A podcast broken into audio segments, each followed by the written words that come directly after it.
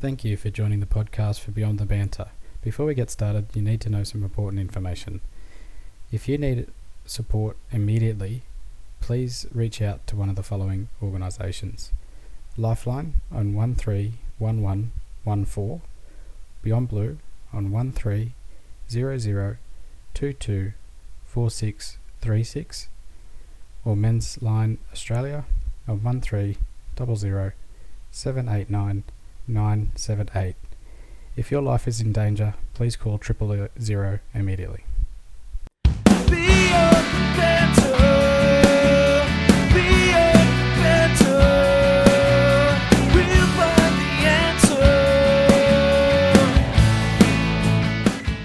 Uh, g'day everyone, uh, welcome back to um, Beyond the Banter. You're here with Chris and myself, Topher. Uh, we have a pretty exciting episode today uh, where we get to talk to a nutritionist, a psychologist, and a exercise physiologist, which I think is just a physio. I don't know if there's a difference, and I'm sorry if there's not, um, but I think that's what it is. Uh, so we hope to get some really good content out of today. Uh, we've got a few little leading questions, and hopefully that'll head off into a few different paths uh, as we get going.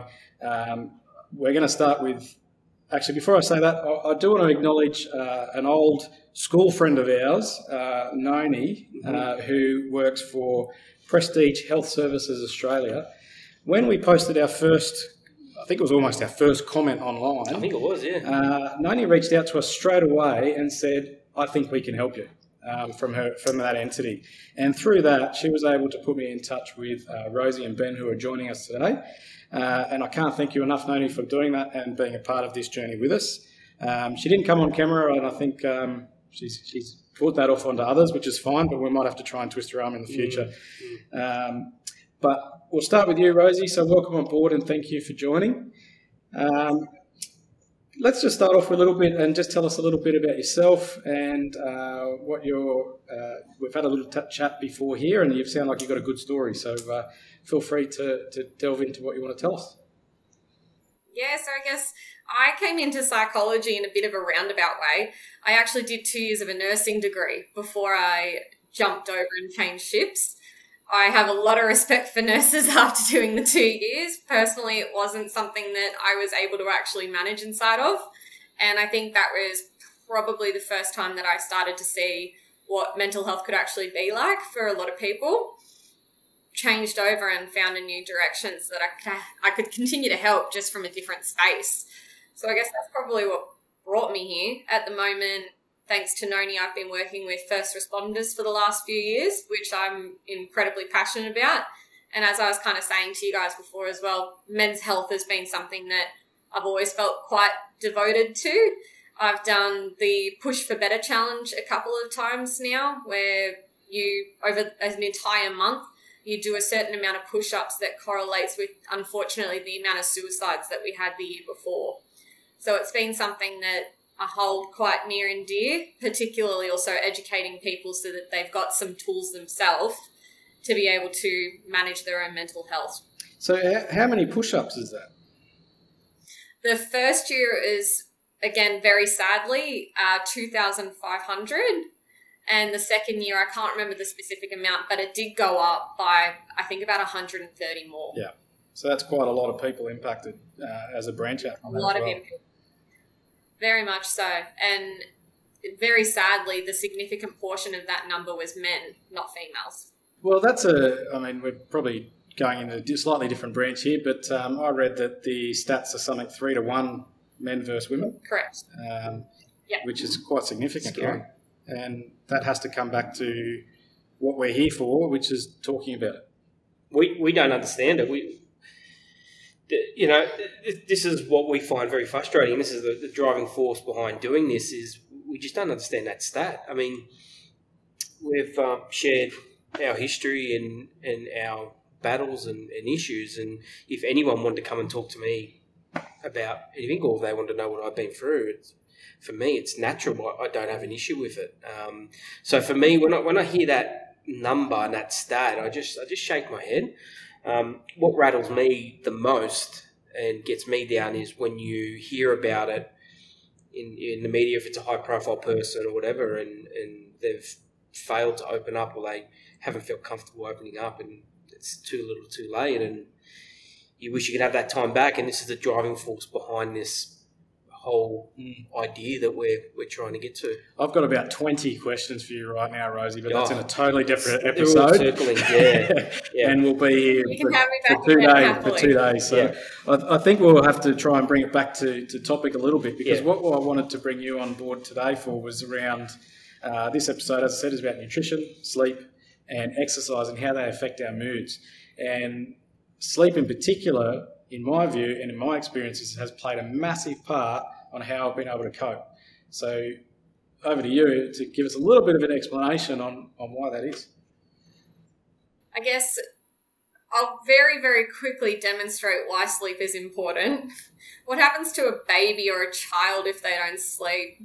Oh, look, I've got a, you've got a four and a six year old, I've got a four Yeah. and a two year old, so Yeah. I know very well. yeah, yeah, What happens?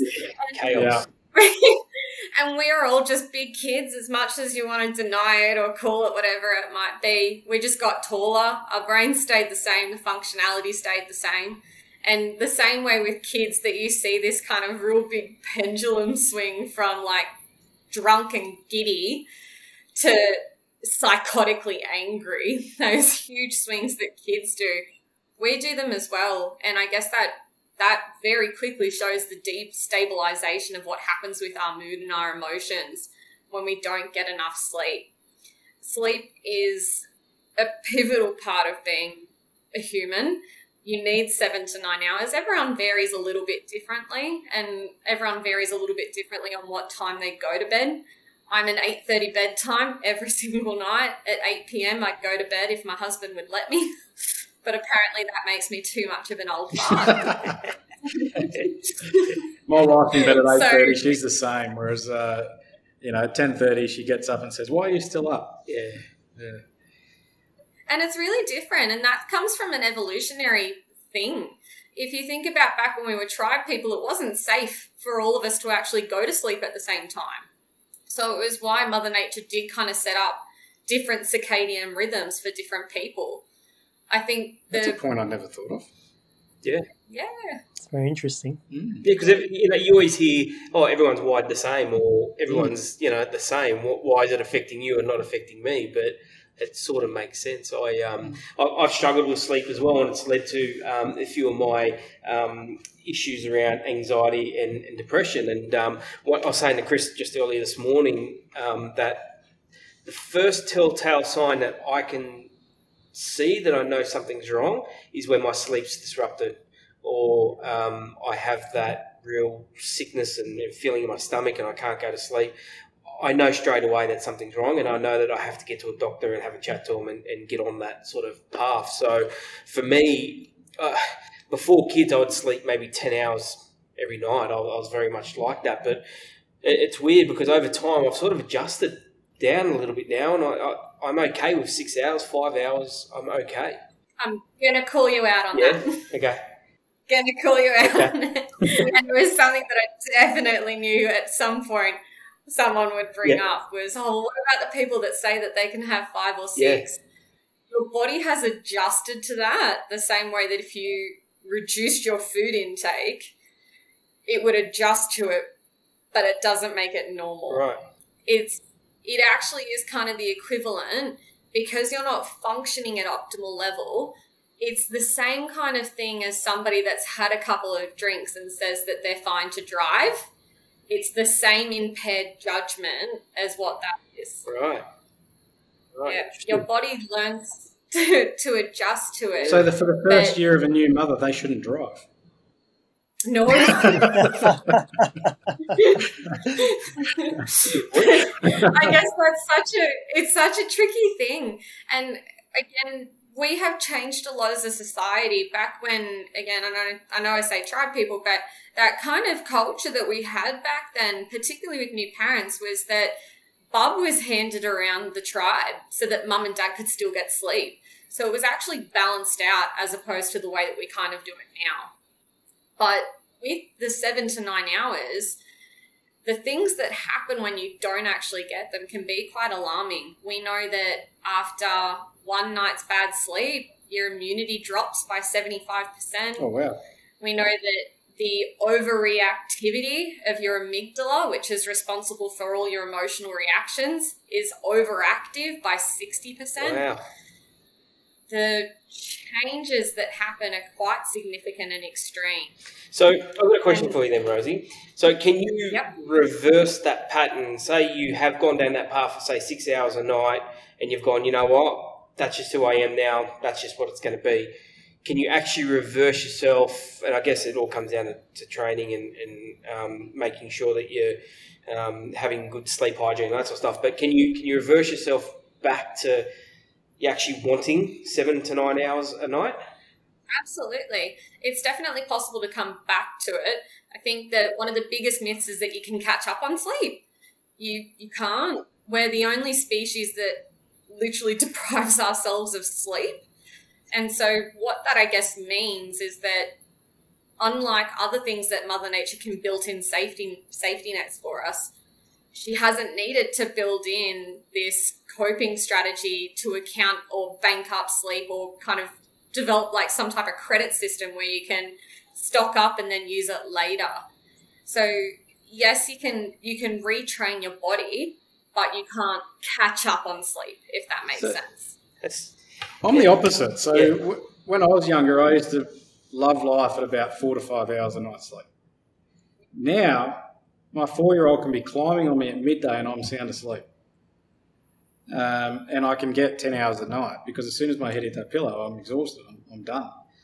So I'm the complete opposite.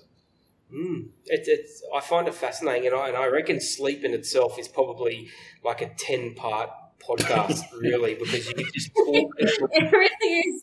And I guess because it doesn't just affect one area, it affects uh, memory and learning. You need sleep both prior to learning and following learning to consolidate it.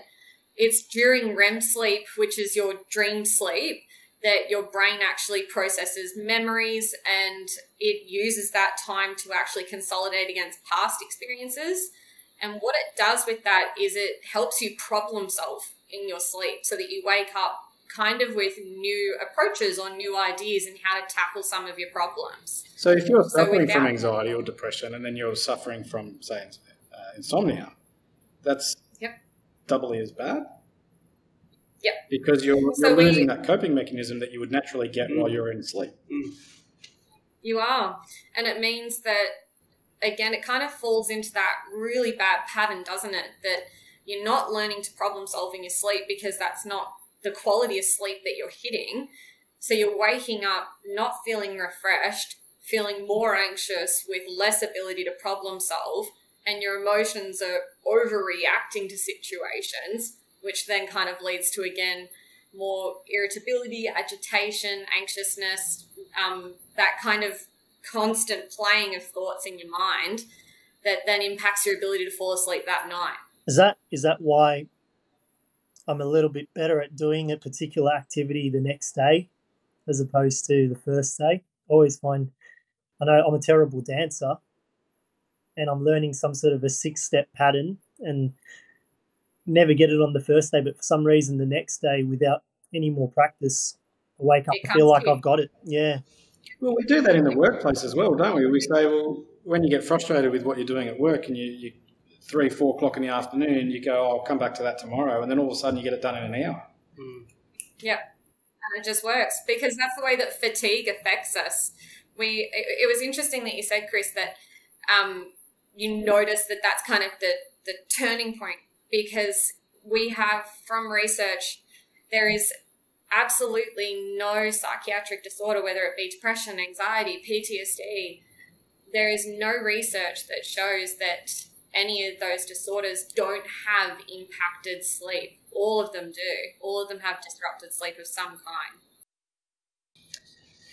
There's a lot there. There's So- a lot there. So, what about things like um, dopamine or oxytocin? So I guess that comes to like that reward system that the brain has. When you don't have effective sleep, it actually impacts the reward system in a bit of a strange way. So it does a bit of a double whammy. It doesn't reward you with that dopamine for normal activities like it normally would because they're underactive. But the things that it does reward you for is things like risk taking behavior or gambling, alcohol, um, any of those much more unhelpful behaviors that we can sometimes lean to. You'll find that your dopamine system is overactive in those areas. Now, I'm not overly, I know what dopamine and oxytocin is, but um, my understanding is that a dopamine effect is a bit like people when they get addicted to Facebook. It's like how many likes you get, you get hits of dopamine. Is that right? Yeah, it is. It's it is a pleasure based system. It could come from hugging a loved one, um, socializing. It can come from anything that your brain is going to view as something to reward you with. And if we set up, because our brain is able to form new pathways, when a certain stimulus, if you want to call it that, or a certain situation shows up, and you use a strategy, whatever it might be, but then you feel better afterwards, your brain rewards you because you feel better with dopamine, which reinforces that pathway. And lack of sleep can slow down that Yeah. pathway. So how does how does I guess and I don't know much about this, and this this is one of the one of the great benefits of doing this is because we're going to learn a lot about it. But so ser- so serotonin. So what can we talk about serotonin? Because I know when I do notice that um, that turning point in the road, like like I said before, and I can't sleep, and I've gone to see the doctor. They, they've based the conversation around serotonin and how serotonin levels are just not returning to normal. Can you it- can you just give a brief, you know, run through what serotonin does for the body and, and how it does affect sleep or, or mood? I guess.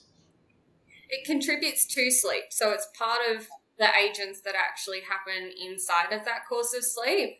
So when most people are prescribed either anti-anxiety medication or antidepressant medication, they're called selective reinhibition reuptake inhibitors. So it's assisting with that serotonin being regulated again. And through sleep, sleep actually helps to regulate serotonin, which regulates Right. mood. Right. Okay. Yeah, that makes sense. I hope so. I, that was a bit wordy. No, it does.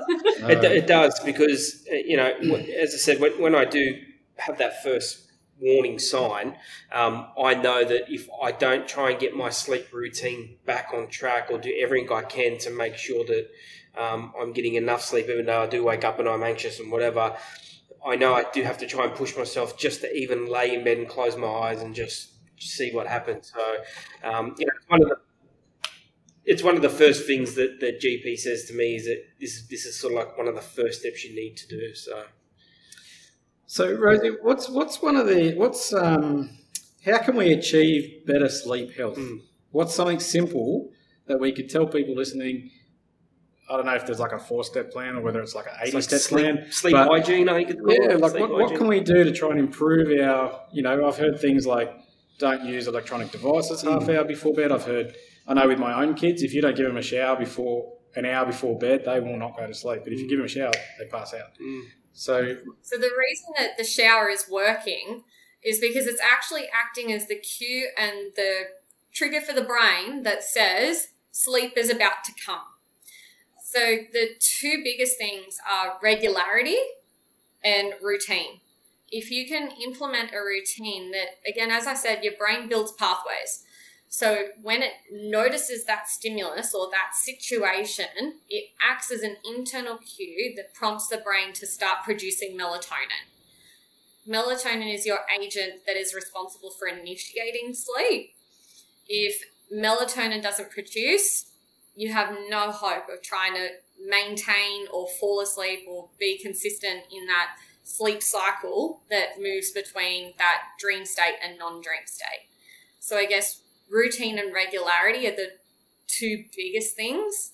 The reason that kids can sleep so well and fall asleep when they hit the pillow is because you, as their adult, have taught them that routine, which sends the cue to their brain sleep is about to come. And it starts to settle their nervous system because you need to have a decelerated heart rate and your temperature actually needs to drop by one to three degrees in order to initiate sleep too. Right. Having a Yeah. hot shower this is a whole Yeah. science. Yeah, having having a chemi- all the hot shower actually drops your body temperature. Wow. yeah. That didn't realise it was that that. puts me to sleep like almost instantly, Rosie. If I have a hot shower and I come out, and it's cold. Yep. Jump in bed and I'm out like a light. and it does. It works so effectively. That or a hot bath. I know it sounds like it'd warm you up, but it's actually doing things to your internal body temperature that need to happen.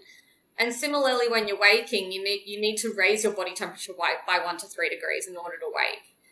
So I guess the regularity of when you go to bed, and the same thing when you get up. A lot of people are really tempted when you've had a poor sleep to continue sleeping in the morning and try and catch up. And it's unfortunately one of the bad things that we can actually do. Maintaining a consistent bedtime and wake time will help readjust that circadian rhythm for you. You're right. It's funny with daylight savings, and it's funny you mentioned that with the kids. With daylight savings, they know that sort of when it starts to get a little bit darker, that it's bedtime. And since we've had the changes recently with daylight savings, they know that it's you know pushing an extra hour of daylight. So um, they find it hard to go to sleep within that first hour of putting them down until it does get a little bit darker. Um, It's actually really interesting that you mentioned daylight savings because it's quite literally a global experiment that we kind of perform on humans. And when we actually lose that hour of sleep, we see a 21% increase in the amount of cardiac issues globally. Wow. And then and then the same way in reverse, when we gain the hour, we see a, I think it's a 24% reduction in cardiac issues, all by one hour. crazy, My goodness. Wow. crazy. I, ne- I certainly never knew that. Yeah, I knew it. I like I've heard of as well in the, in, in talking to people around um, and, and with daylight saving changes, but seasonal changes as well, and how that can affect um, um, mood. And, and some people can't live in cold countries or whatever because um, it brings on. Well, I tend to sleep better in winter, but that, is that because of the, the the lowering of the body temperature? The cold environment. Yeah, I think it's darker sooner as well. Yeah, darker as well. So dark room, um, reducing that that exposure to the light is helpful because it does inhibit melatonin production and it also stops and prevents you from being able to hit deep REM sleep, which is where that problem solving and emotional regulation happens.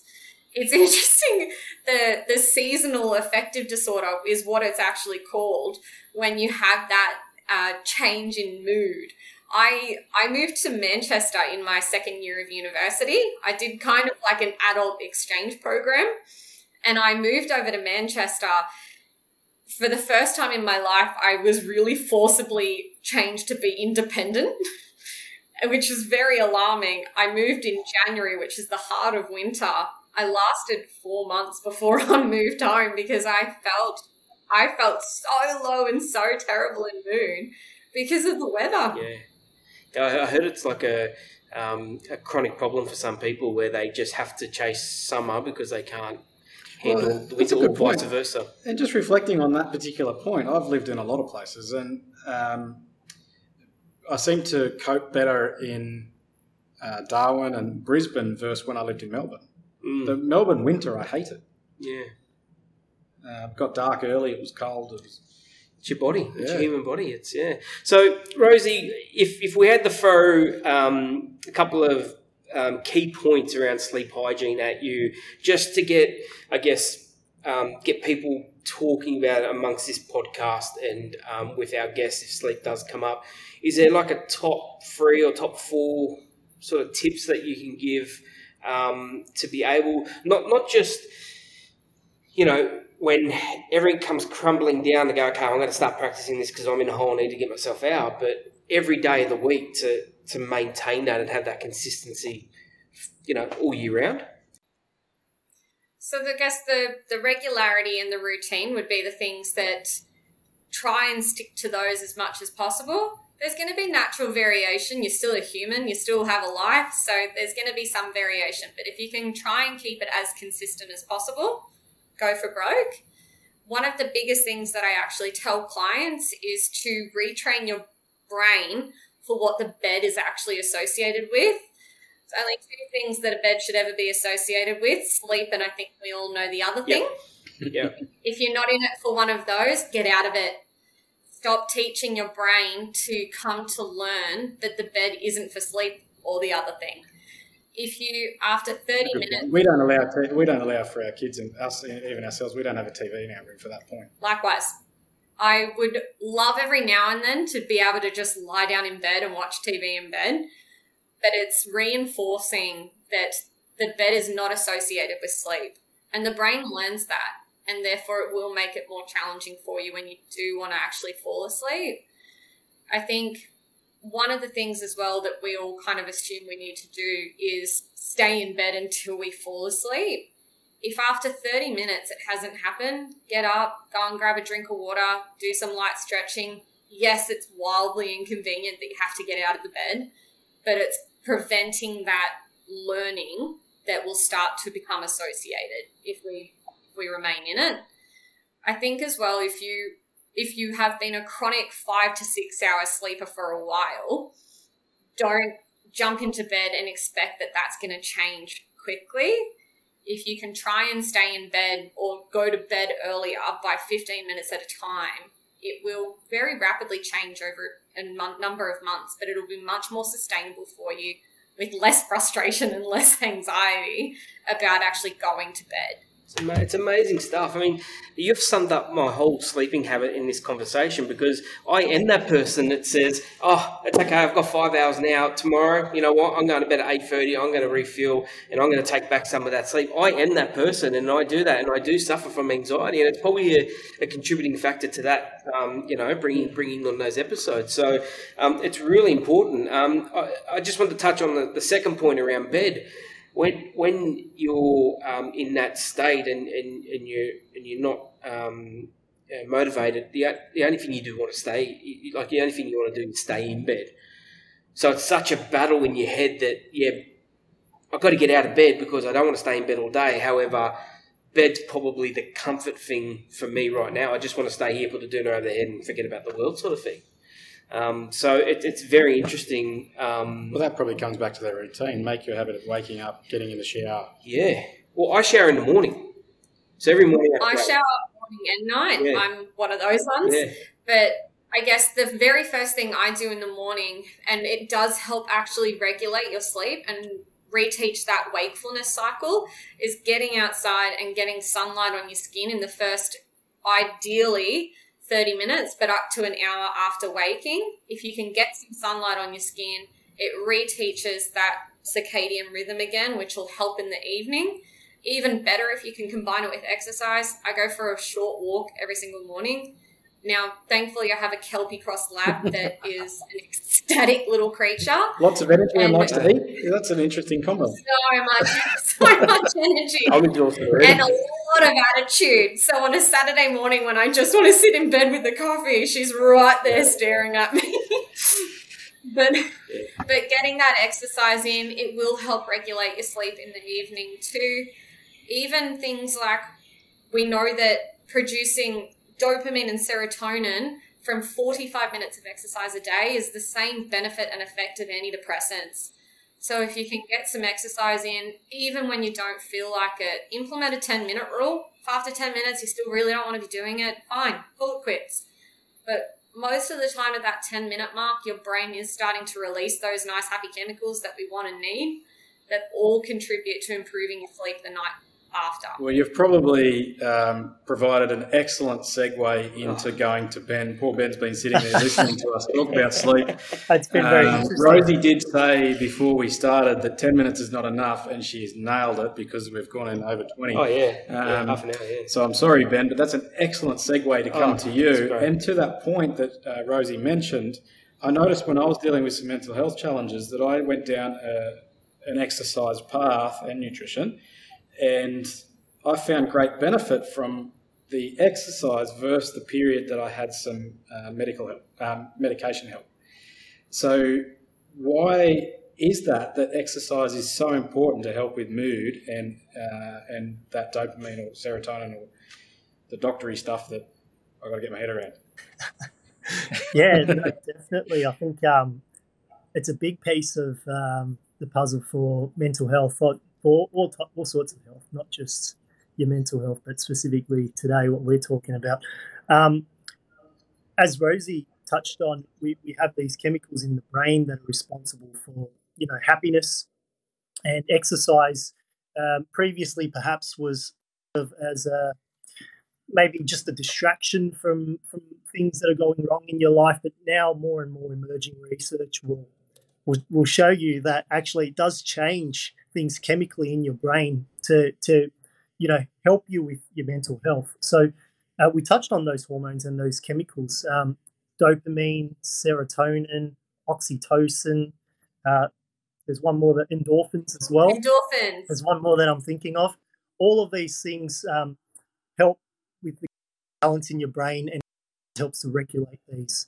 And so, um, what Rosie mentioned before, um, you know, we, we don't, um, I suppose, tell people not to stop taking their medications, but exercise can, uh, without the advice of their doctor, but exercise can be a very, very strong um, uh, have a very, very strong effect in regulating these. Um, you know, mood disorders, psychiatric disorders also require exercise, um, and, and mental health. So, yeah, to go back to your question, when we see um, profound effects on mental health and improvement in health, um, just with even up to 10 minutes a day. So, with the comment before about 45 minutes has a similar effect of one tablet, um, what sort of impact does 10 minutes have? Because obviously, we all live in a pretty busy world these days. There's a lot going on, a lot of negative news. Um, You know, how does what does 10 minutes do for us? Well, I think it's you know um, a, a sort of a start. I- Ideally, more exercise would be better if we can reach the physical activity guidelines even better, and it- and it, it is and it is a and it is a dose response relationship. So for ten minutes, for some people, that may be all the time that they can afford. And so in the re- in the research in cross sectional studies that we've seen in the US and in Australia, where they survey hundreds of thousands of people, they find um, a correlation between that sort of a dose where if you could do 10 minutes per day, then we see a reduction in um, mental health, uh, in an improvement in mental health.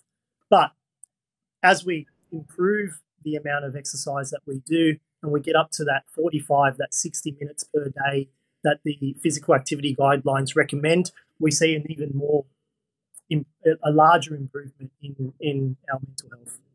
So, what if you do? What if you do over 45 or 60 minutes? Does it does it still reward you after you do? Like if you did an hour and a half, uh, you know, Mark Wahlberg's pretty well known for doing pretty extreme Yeah. exercising. Uh, is that actually realistically beneficial, or is that another extreme altogether?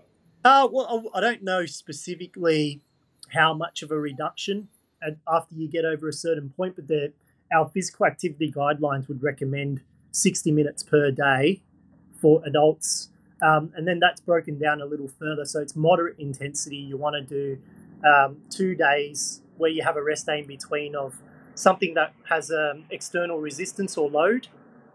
And, and, and so beyond that, um, we're getting really into specifically if you want to talk about bodybuilding and chasing those types of goals or or strength building goals. But in terms of um, mental health, um, I think if you can hit that 30 minutes to 60 minutes per day, you're going to see some profound effects. Starting at 10 minutes for those people who don't have too much time. Mm. I think as well with the 10 minutes as like a as a constant and consistent, it is that routine and that regularity again. It's keeping that habit in the brain even on the days where low mood or ha- high anxiety are trying to tell you not to do it. And because we know that they try to trick your brain, we know that they act as some of the best illusionists and and give you a bunch of reasons why it isn't a good idea to do. Yeah. So at least hitting that 10 minutes is maintaining that routine and it will help you feel a bit accomplished and, and satisfied, which again sends out those reward systems. Yeah, I think for some people who um, aren't uh, in the habit of exercise or in, exercising or in the routine of exercising, and we may even see sort of poorer mental health in these populations, um, setting a target of doing 30 minutes or 45 or 60 minutes may be quite difficult for some people. So just starting even at, at 10 minutes to maintain or to, to, to develop a routine and, and build up from there is a great entry point. Yeah, yeah I was just going to say, um, you've mentioned Mark Wahlberg a few times today, so Mate, he's a bit of a man I don't know what's going on there. Oh, Mark, Marky Mark. I've heard it about four or five times today. Um, I, I, I just want to touch on through, from my experience and um, and, and what you're saying resonates with me because I when when I go through my episodes of anxiety, um, people or doctors and professionals and, and even my wife and family members they're pushing me to go for a walk, go get some fresh air, go for go get some sun. But I don't want to get up. I, I got no motivation to do anything at all. But when you realise that even if it's just for 10 minutes today, move it to 15 minutes tomorrow, the next day you might be feeling a little bit better, push it to 20 minutes. Before you know it, um, I was walking up to an hour and a half when I was at the back end of my last um, um, sort of um, triggers that the, the, the, episodes that I've just recently have. So I'm a I'm a testament to that and saying you've just got to push yourself and get the fresh air, put some headphones on. You know you don't want to do it. You know that you'd rather be at home and sitting there where you're nice and safe because you think that everything is, is out to get you and all that sort of stuff. Um, exercise is such a key um, um, pusher. And my suggestion to that as well is go out and buy like a Fitbit or, or something where you can track it and, and try and challenge yourself in your head to go, okay, well, tomorrow I'm going to, instead of doing 5,000 steps, I'm going to try and get to 6,000, 7,000, mm. and then just progress it and, and, um, and try and improve on it every day. But don't eat into your sleep time. Well, sleep's a whole different thing. I mean, I've taken a whole bunch of notes down here, Rosie, that I'm going to revisit for myself on sleep because I, I I fit into a lot of those bad categories. And well, I think we um, both do. We're not exactly Adonises of health here, well, but um, just, everybody does. Though I think don't don't beat yourself up yeah. about it because then your brain's just going to take that and it's going to run with it. I think if you look at it, that there's some things that are going well and some things that you don't like at the moment. So let's try and very gently shift them into an area that's going to help them be more adaptive for you. I think all of us are just so horrible these days at taking a bit of a sledgehammer to ourselves that it's kind of like we actually take that perceived external stigma and use it internally with ourselves. Yeah. So make sure that you are breaking that cycle of not applying a stigma to yourself. I agree, and I know the couple of episodes I've had, I've tried exercise before I've tried medication again because I just I just knew it worked. I didn't know I didn't know why it worked, but I knew it worked. With me, it's a combination. So I will take sort of medications, um, um, but I make sure that I well I know for the first couple of weeks that I'm not going to do anything, but I know that when I get through the other end, and and this this is the whole point of this podcast is to tell other people and other guys out there that if you do believe in that end of the tunnel, and if you do these little baby steps and stuff that we've gone through and professional help, that you know there is a light at the end of the tunnel, and, and it won't happen overnight, but it will every day get a little bit better just by making a few little changes, like your diet, your exercise. Um, all that sort of stuff contributes massively. And so far, it sounds like both of you are very well intertwined. So if you drop exercise, you're not getting the full benefit, right? So you've got to do both. Yeah. Yeah, it is. It's uh, inextricably linked. Um, as like sleep and exercise, you have the, as I said, with the hormones, they help to down regulate um, this fight or flight um, system that you have and, and put you into a more sort of parasympathetic um, rest and digest type of state. And exercise will really help to regulate that and, and bring that about. Um, not only does it make you tired, but also chemically in the brain. So if you can combine the two, that's absolutely fantastic. And on the topic of exercise, um, I mean, not just in the traditional sense of exercise where you're doing things like lifting or walking or playing sport. There's there's so many other things, and if, if exercise isn't your your shtick, you can do lots of things: breathing techniques, meditation, yoga, you know, mm. you won't necessarily have to drag yourself out, so to speak, if you don't want to. Um, can we um, actually? Can I? Can we touch on that a moment? I mean, I, a lot of the exercise I've been to, I've been involved in when I was a little fitter was um, high intensity interval training, mm. right? F forty five. Think F forty five. That's and I love it. I love those group sessions. A lot of people have lately been talking to me about yoga, and can I say from my side that particularly if you if you think about that when stress fires off your system is having cortisol and adrenaline and noradrenaline be pumped through it. So it's elevating you. If you go and you do a high intensity circuit that's going to pump more adrenaline into you it sometimes isn't always effective. You're just going to fill an already adrenaline filled system more. So if you actually try and change tactics, like Ben is saying, with breathing techniques, yoga, Tai Chi, things that are about down regulating that system, you're helping, as you said, move back into that parasympathetic system where it's chilling everything out and letting it calm down a notch as opposed to pumping it up. Mm. Yeah. So that that's the problem with at, at night when people can't sleep is they have that issue with with with getting into that state. They're, they're, they're so alert. And so melatonin helps to bring you into that state and and, and that helps when when it's when it's nighttime, the sun goes down and it becomes a bit dark, that's a signal to your brain for it to start releasing those that those hormones. And then uh, similarly when the sun comes up in the morning and the and, and, and the light shines through that triggers the cortisol spike and it gets you up.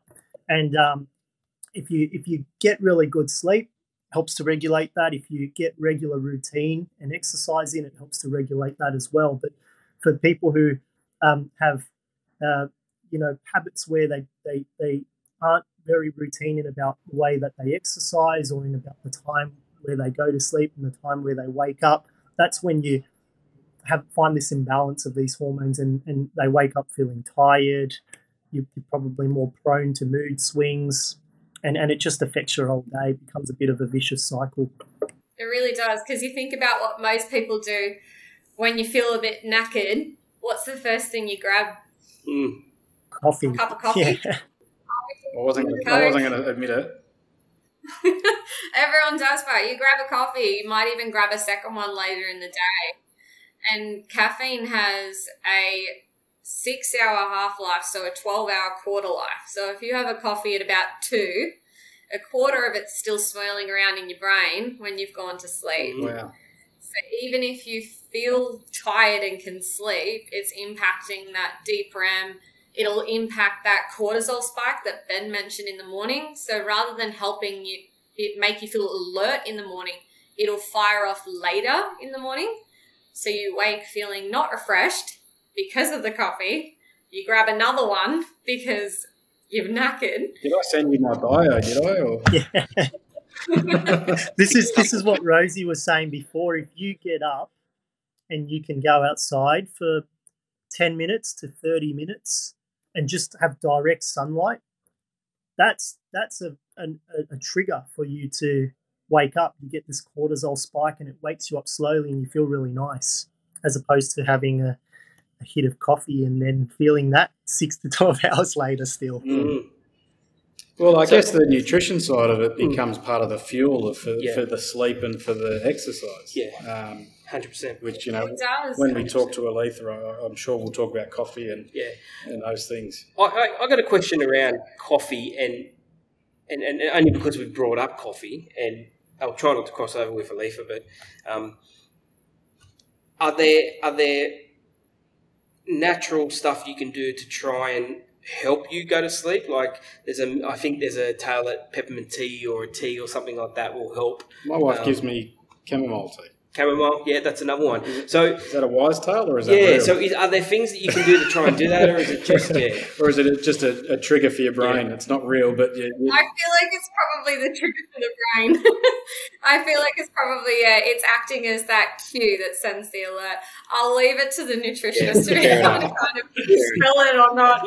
In my mind, I'm like, oh, I don't know how much stock I'd taken it, but at the same time, I do love a cup of tea in the evening. I don't know, but it's yeah, I think that it'll be very interesting for you to speak to her about the nutrition side of things because we actually do know that without that quality sleep, it can't regulate the hormones that are responsible for regulating your appetite. So it means that you're more likely to grab that really dense food the next day that's probably processed, which again leads to poor sleep the next night. well, it sounds like these three are an excellent topic together, actually. Um, 100%.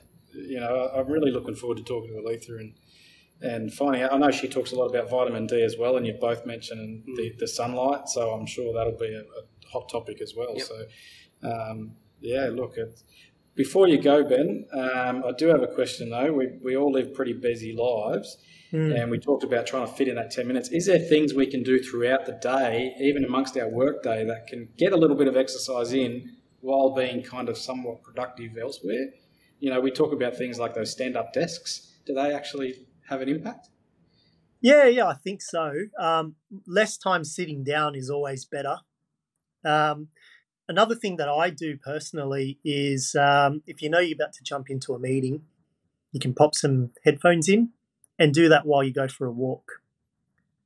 Um, and again, it may only just need to be 10 minutes if that's all the time that you can you can take. Maybe my, one of my execs does that because every time I talk to him, he seems to be walking. Oh, look, wa- walking has a great link to reducing all cause mortality.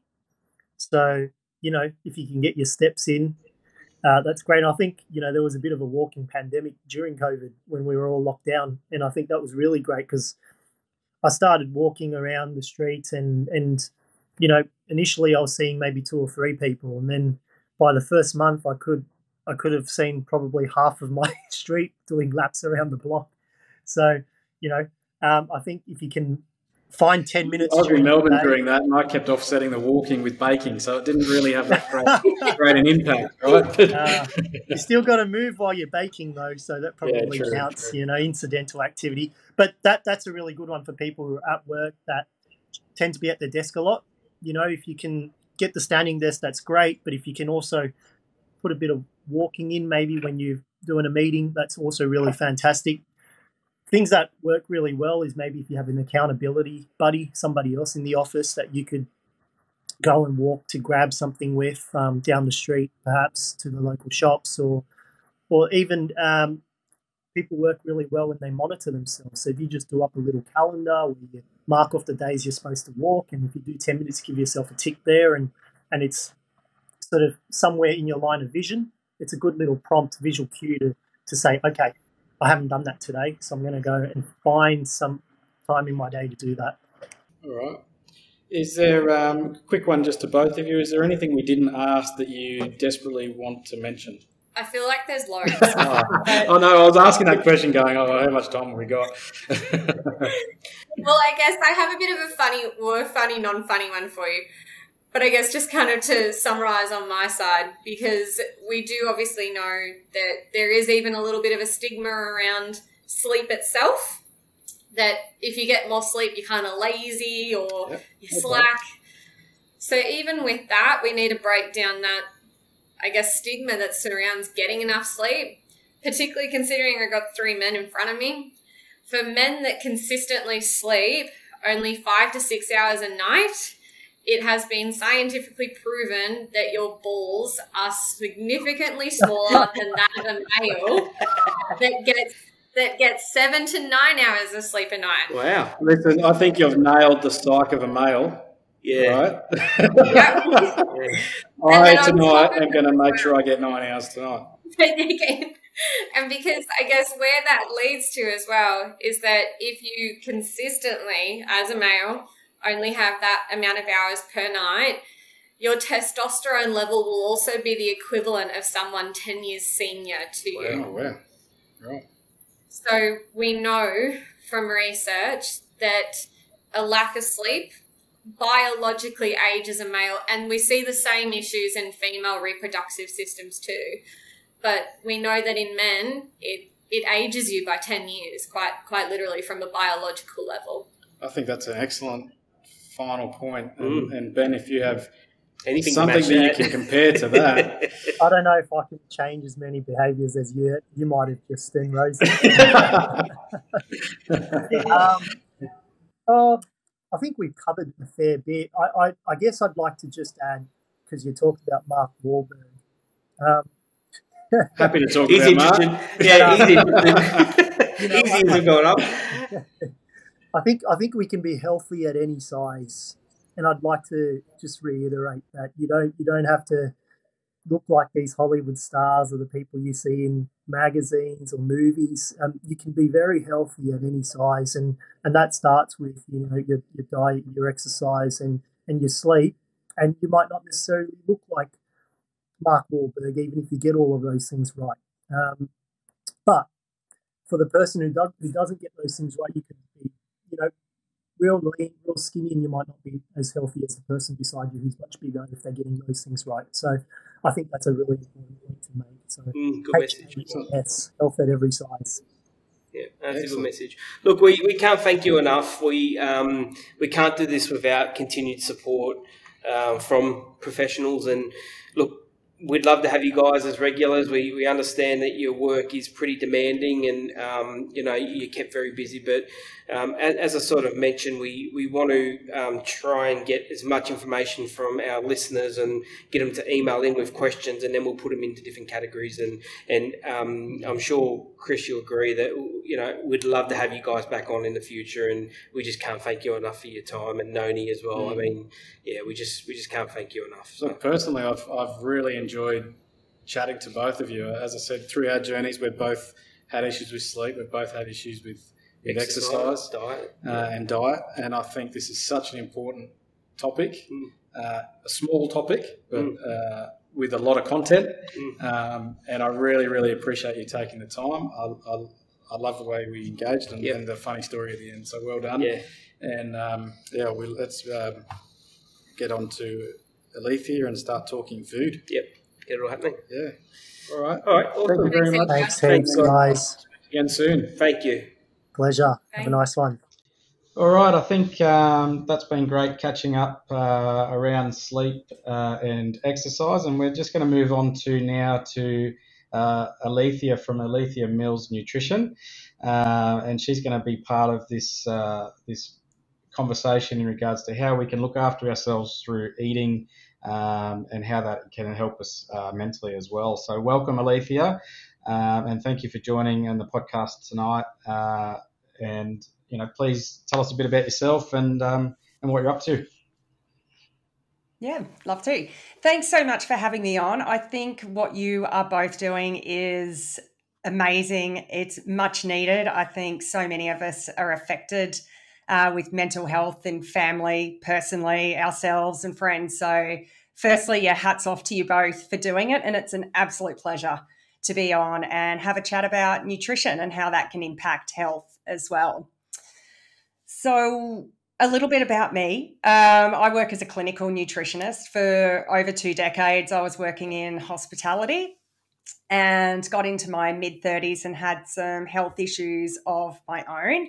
Um, predominantly was anxiety and iron deficiency anemia. So I spent quite a few years in the medical world seeing GPs, trying to get answers and help to what I was feeling and what was happening with not a lot of improvement. And I started doing a bit of research on my own and a little bit of research on food and how that impacts mood and also with iron deficiency and found that I got a great deal of improvement over quite a short period with changing those things in my life. So that was sort of the beginning of the peak of my interest in nutrition. And then I went on to study a Bachelor of Health Science in Nutrition and Dietetics. And it took you out of hospitality altogether, eh?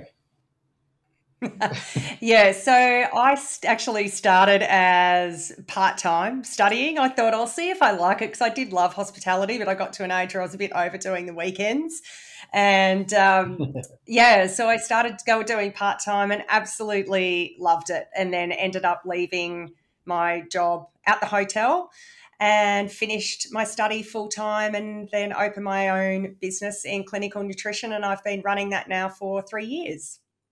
Um, you know, tell it. You, you mentioned mood already, so that's the the hot topic today. So, how does nutrition impact the mood? I mean, that's probably a really broad question, right? there is. There's so many. There's so many areas to cover with nutrition and mood, but essentially, I think to break it down simply, we are literally what we eat.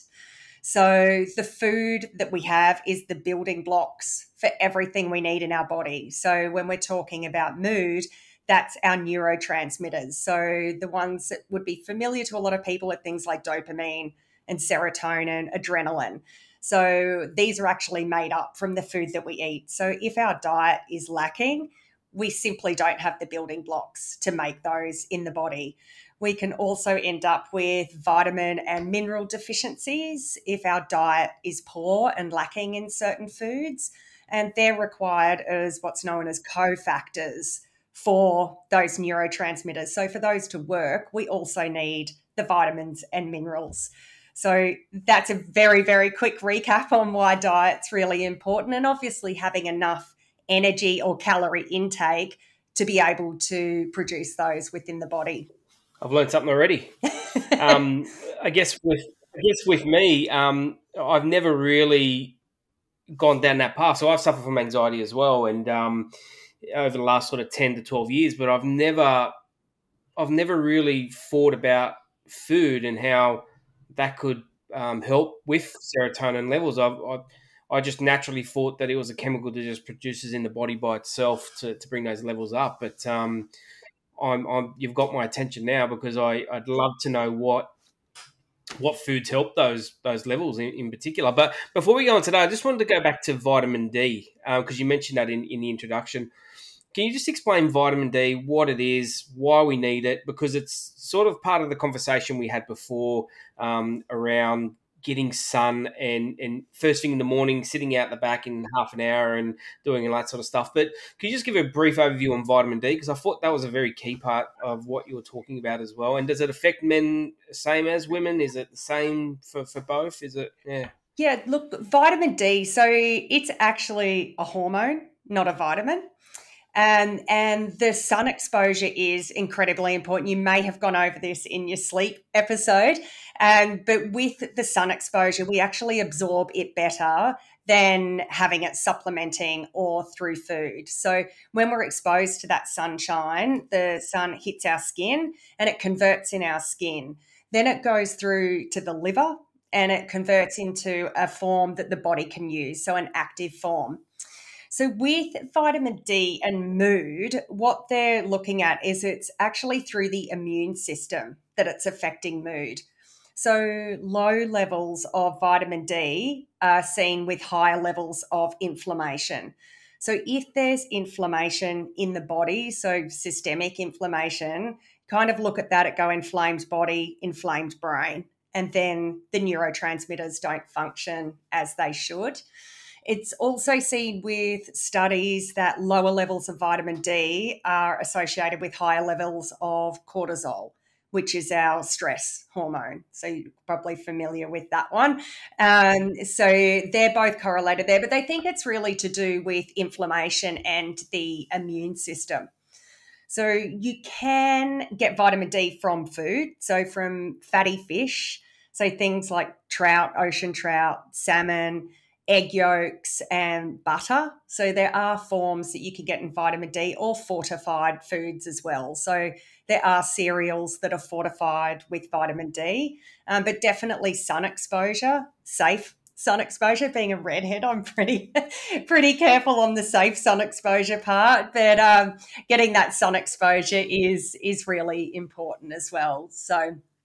And while we're talking about that, just going back to sleep, having enough quality sleep actually helps the receptors for us to be able to absorb vitamin D. So there's so many factors if we've got poor sleep of how that all links through to mental health. So if we're not getting enough quality sleep, we can't actually absorb the vitamin D and then that's then affecting mood through inflammation. So it sort of ends up going around on a bit of a circle. So at, at the moment, I'm actually on vitamin D tablets um, because Supplement. I'm Yep. the supplements um, because I'm deficient, which is the first time I've Yep. ever been deficient of vitamin D, and I think it's because I'm in Darwin. I'm inside all the time because it's too hot. I've actually went to the doctor and I've got some swelling in one of my hands. Yeah, okay. So that that could be related. Is that what you're sort of suggesting, or So depending like if you were looking at your blood test, so uh, I mean, I know that's really hard to sort of throw that question at you without reviewing everything else that comes with with that diagnosis, but I'm just putting it in a simple form. Yeah, could be. Yeah. So, because that the vitamin D is often associated with higher inflammation, the swelling could be part of an inflammatory response in the body. It could be fluid. I mean, it could be a lot of other things that are going on. But with that, how long, and with vitamin D, it depends what type you're supplementing with. So, any supplement that you have will have different types. So, if we look at something like magnesium, which is a big supplement for anxiety and depression, there's different forms of magnesium. Some forms of magnesium to help with constipation, some with anxiety. So, it's the same with vitamin D. You can actually get vitamin D forms that are already active. So, the form that's in the liver, and that can help with supplementation a lot faster as well. Okay. Well, then that comes me. That reminds me of a story. I had a skin check probably about ten years ago, and the doctor at the time said to me, the best time to get some sunlight is to go into your backyard uh, in the morning, and he actually recommended completely nude, stand outside for Mhm. about fifteen minutes. Yep. Is that a real thing? Because I've never done Yep. So it. Well, maybe Yeah. I do, but well, what you could do as well. So, being, being a fat soluble, so it's a fat soluble hormone. So, I will often tell people you if you expose your belly, so we've generally got a bit more fat on there. Thighs are a good part as well. So that just helps you absorb. So the more surface area you've got exposing to the sun, just be careful of where you're going nude. but um, that does help with the absorption as well. But being fat soluble, you also some speedos. Chuck some speedos on. yeah, do that.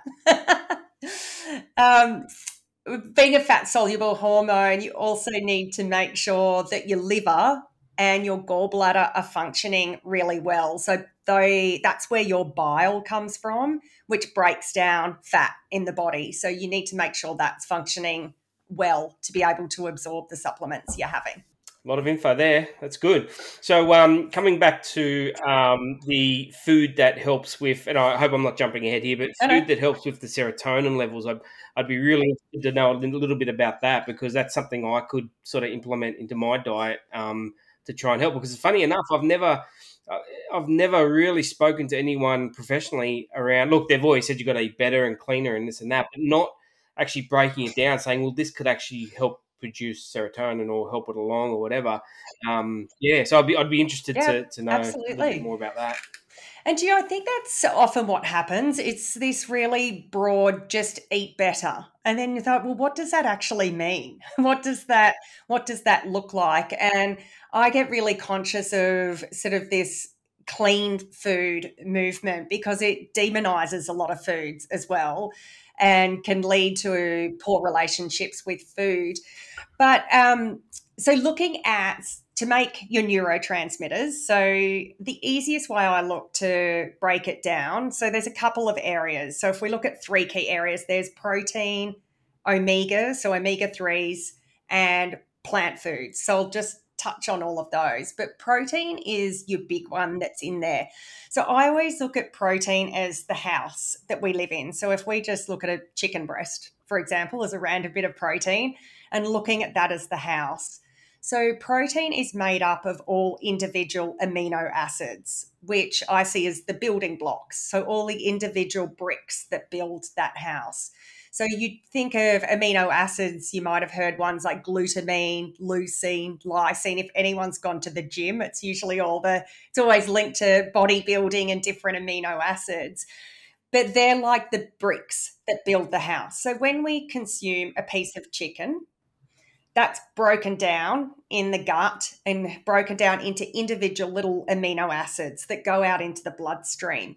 And then the body decides what it needs. So to then make serotonin or dopamine, it then selects individual amino acids or bricks and then builds what it needs in the body. So if you're not consuming enough food that it has enough amino acids to make what it needs, you end up without the dopamine and serotonin. So you can look at so uh, looking at white blood cells for the immune system, they need protein as well. So the body will always look after what it deems to be the most important thing at the time. So if you're under, if you've got an infection or a viral illness, which everyone seems to be having of late, you are going through a lot more protein and a lot more amino acids at that time. And then if we look, well, I'll sort of touch a bit on serotonin, and there's also um, GABA, which is another. GABA's a big one for anxiety. So GABA is a compound that actually it's an inhibitory compound, so it calms the nervous system. So it's incredibly important with anxiety. So the amino acid we need for that is glutamine. So that's found. So any of these amino acids and proteins you get predominantly from animal foods, but you can get from plant foods as well. So things such as tofu, eggs, borderline animal there, um, lentils, beans, and those sorts of foods. But I love one of the ways to look at GABA. So GABA is a calming neurotransmitter. If we look at something like alcohol, which is one area we can touch on, that really increases the feelings of anxiety. But in the body, the body's always about homeostasis or finding balance. So when we have a drink or have alcohol, it can give us that calming effect. So what it's doing is increasing dopamine, but it actually decreases another compound called glutamate, which causes anxiety. So we feel good for a little bit. Then we can wake up in the morning and the body's desperately trying to bring that back into balance. So it produces a lot more glutamate and then we get that anxiety after drinking. So that's one way of looking at how the body tries to keep that in balance. Um, but essentially, to make that GABA, we need the protein and amino acids. Mm, it's interesting with with alcohol.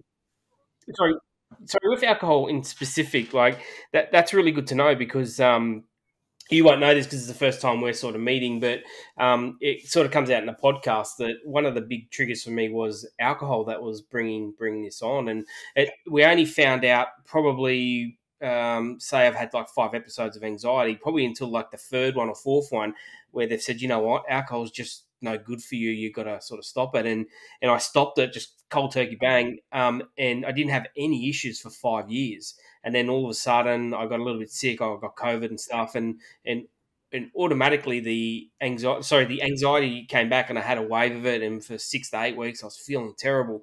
But in that six to eight weeks, I never once stopped and thought about the food that I'm eating. It was more about, hey, I've got to take this tablet because this is going to get me to the levels I need to be. And, and yeah, it's going to take six to eight weeks. But I, I've never stopped and gone, oh, actually, this, this could be helping me. If anything, I sort of go, oh, I don't want to eat anything. I've lost all my appetite, and stuff like that. And yeah.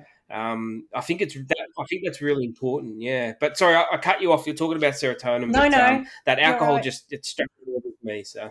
And interesting that you say that. So, anxiety uh, with alcohol is really big. I actually wrote a short blog on it a while back called Hangxiety because it was this overwhelming feeling of anxiety that I had experienced. And when I started talking to people about it, I realized how common that was. And so, me being sort of the science mind that I am, I was like, why is that? Why does that happen? It's not because something bad's happened the night before, but what, what's actually going on? So it's just always, the body is always trying to look after us. Even though it appears like it's not sometimes, it's always trying to find a balance. So it's sort of what goes up must come down. So that's sort of with the alcohol there. But yes, serotonin is another one. So when we look at the particular amino acid for serotonin, it's called tryptophan. So again, with tryptophan, that's from animal foods, but things um, turkey is a really great source of that tryptophan.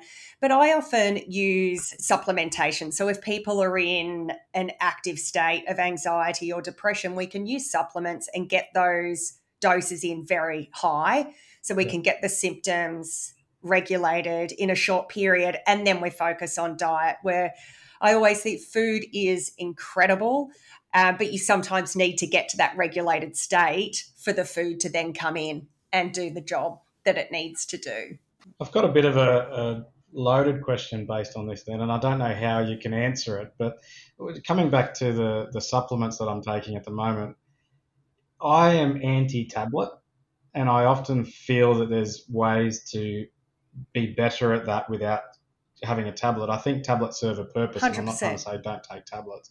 Um, but I've just found that there's been times where I've taken them for a short period to, to stabilize myself, but then I find that when I target certain foods and exercise and sleep better, I actually get a better effect. And coming back to um, the vitamin D, you, you made a comment before that you absorb the sun better than supplement, and I don't know if I misheard that.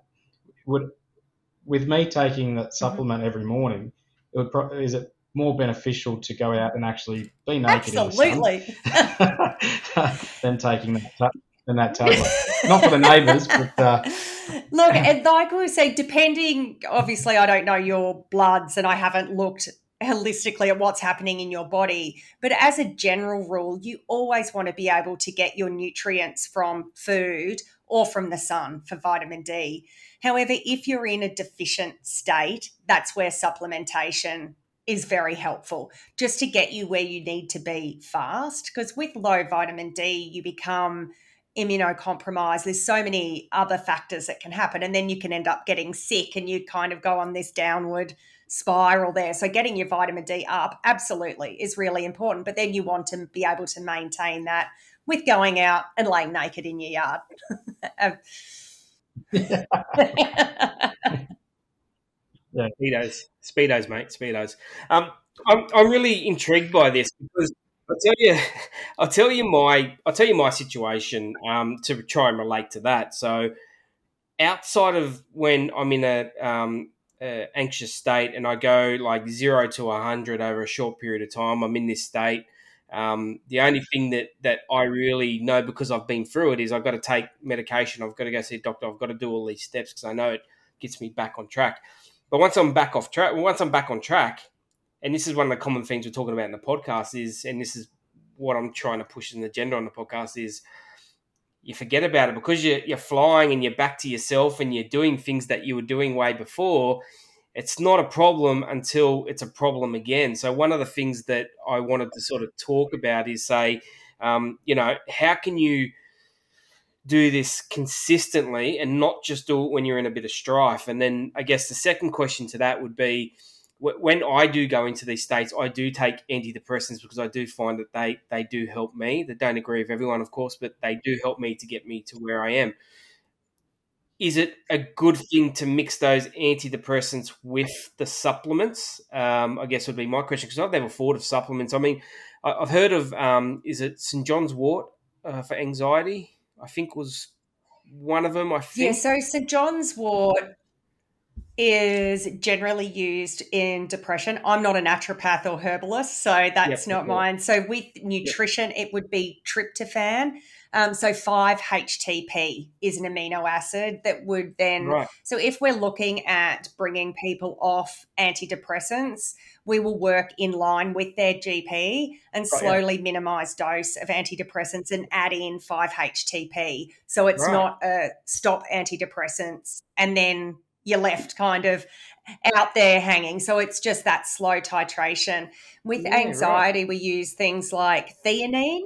So theanine's actually an extract from green tea.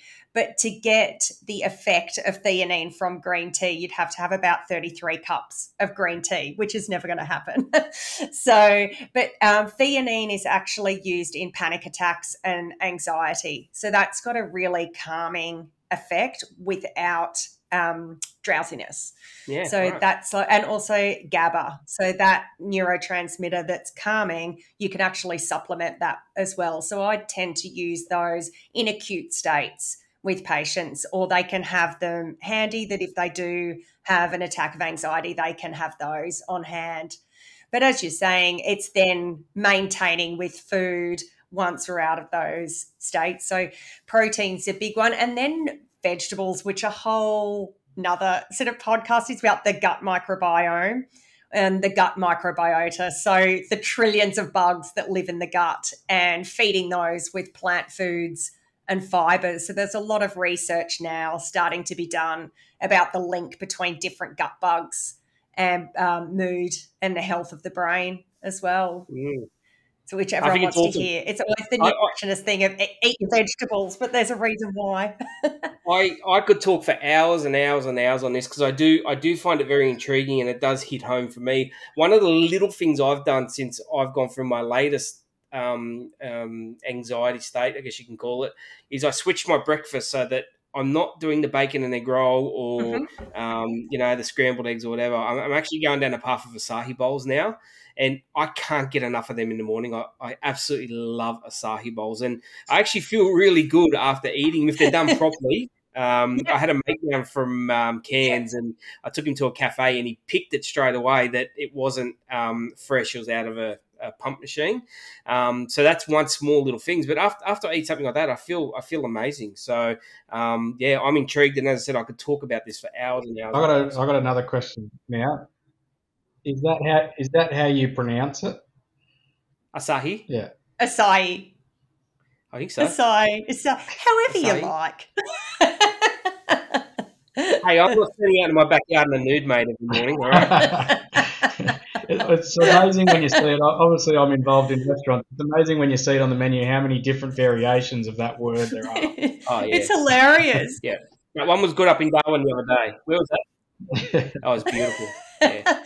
they are they are delicious, and I think when you're in the heat, they're they're amazing. But yeah, listening to everyone's pronunciations is priceless.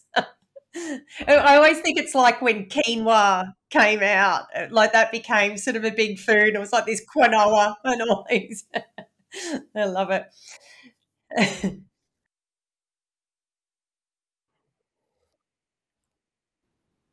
yeah, yeah, quinoa. Um, obviously, uh, you were touching. Look, we, we, we probably can't go on uh, too long, but I do want to ask. Uh, obviously, I've got two young Yep. kids, and I'm, I'm struggling to get them to have vegetables. But I'm finding um, the there's a NutriBullet is my best friend at I the think there's a moment with, trickery uh, around making it. smoothies and stuff. and Well, I mean, assume that blending them, you are still retaining all of your nutrients and fiber. So if you're veg. Um, fruits is and this- vegetables, again, not that it's is that bad, so but you're for losing all of the fiber that goes in there. So for you to have an apple juice, so to speak, you're going to need four or five apples to get a glass of apple juice. And essentially, you are getting the sugar out of the apple. You're losing the fiber, which balances the sugar in the body, and you're consuming a lot more energy out of that drink. Whereas when you're having the smoothie, you do have all of the fiber still in there.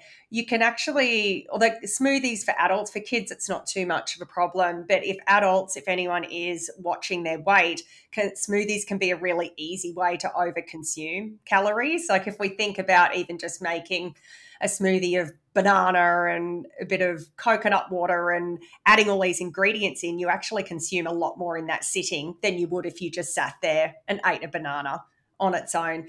But smoothies are great for kids any way that you can get the vegetables in there. I actually make a carrot cake overnight oats, which is a great way to get carrots into the kids.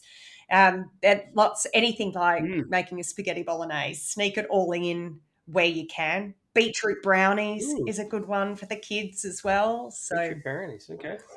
delicious. I'm going to try them So I love beetroot and I love brownies. So I'm going to try them for myself. I'll send you the recipe. Yeah, Please. Please, please. They're I've good. made them. They're actually really nice. Um, I guess closing remarks, Alethea. Is there anything uh, that we didn't touch on that you think would be really important Um, to look, highlight? I think you've done like because you've done your um, episode with sleep and exercise, but I think it's that the focus on the holistic approach. Nutrition is an absolute, obviously not just being a nutritionist, but it is the foundation for health. Without that, and so I think it sounds so cliche, but we are literally what we eat. If we're not eating quality food, so it's not just necessarily about energy or calorie intake, it's the actual quality of food that we're eating to be able to get those quality health outcomes. So, nutrition is a foundation, but I think it's all of those other factors, which is a lot of what I work with in clinic. But it's sleep, it's movement, it's our social networks, it's who we spend time around, professional help when it's needed. And probably my big one for mental health is always social media and news. Keep that to an absolute minimum.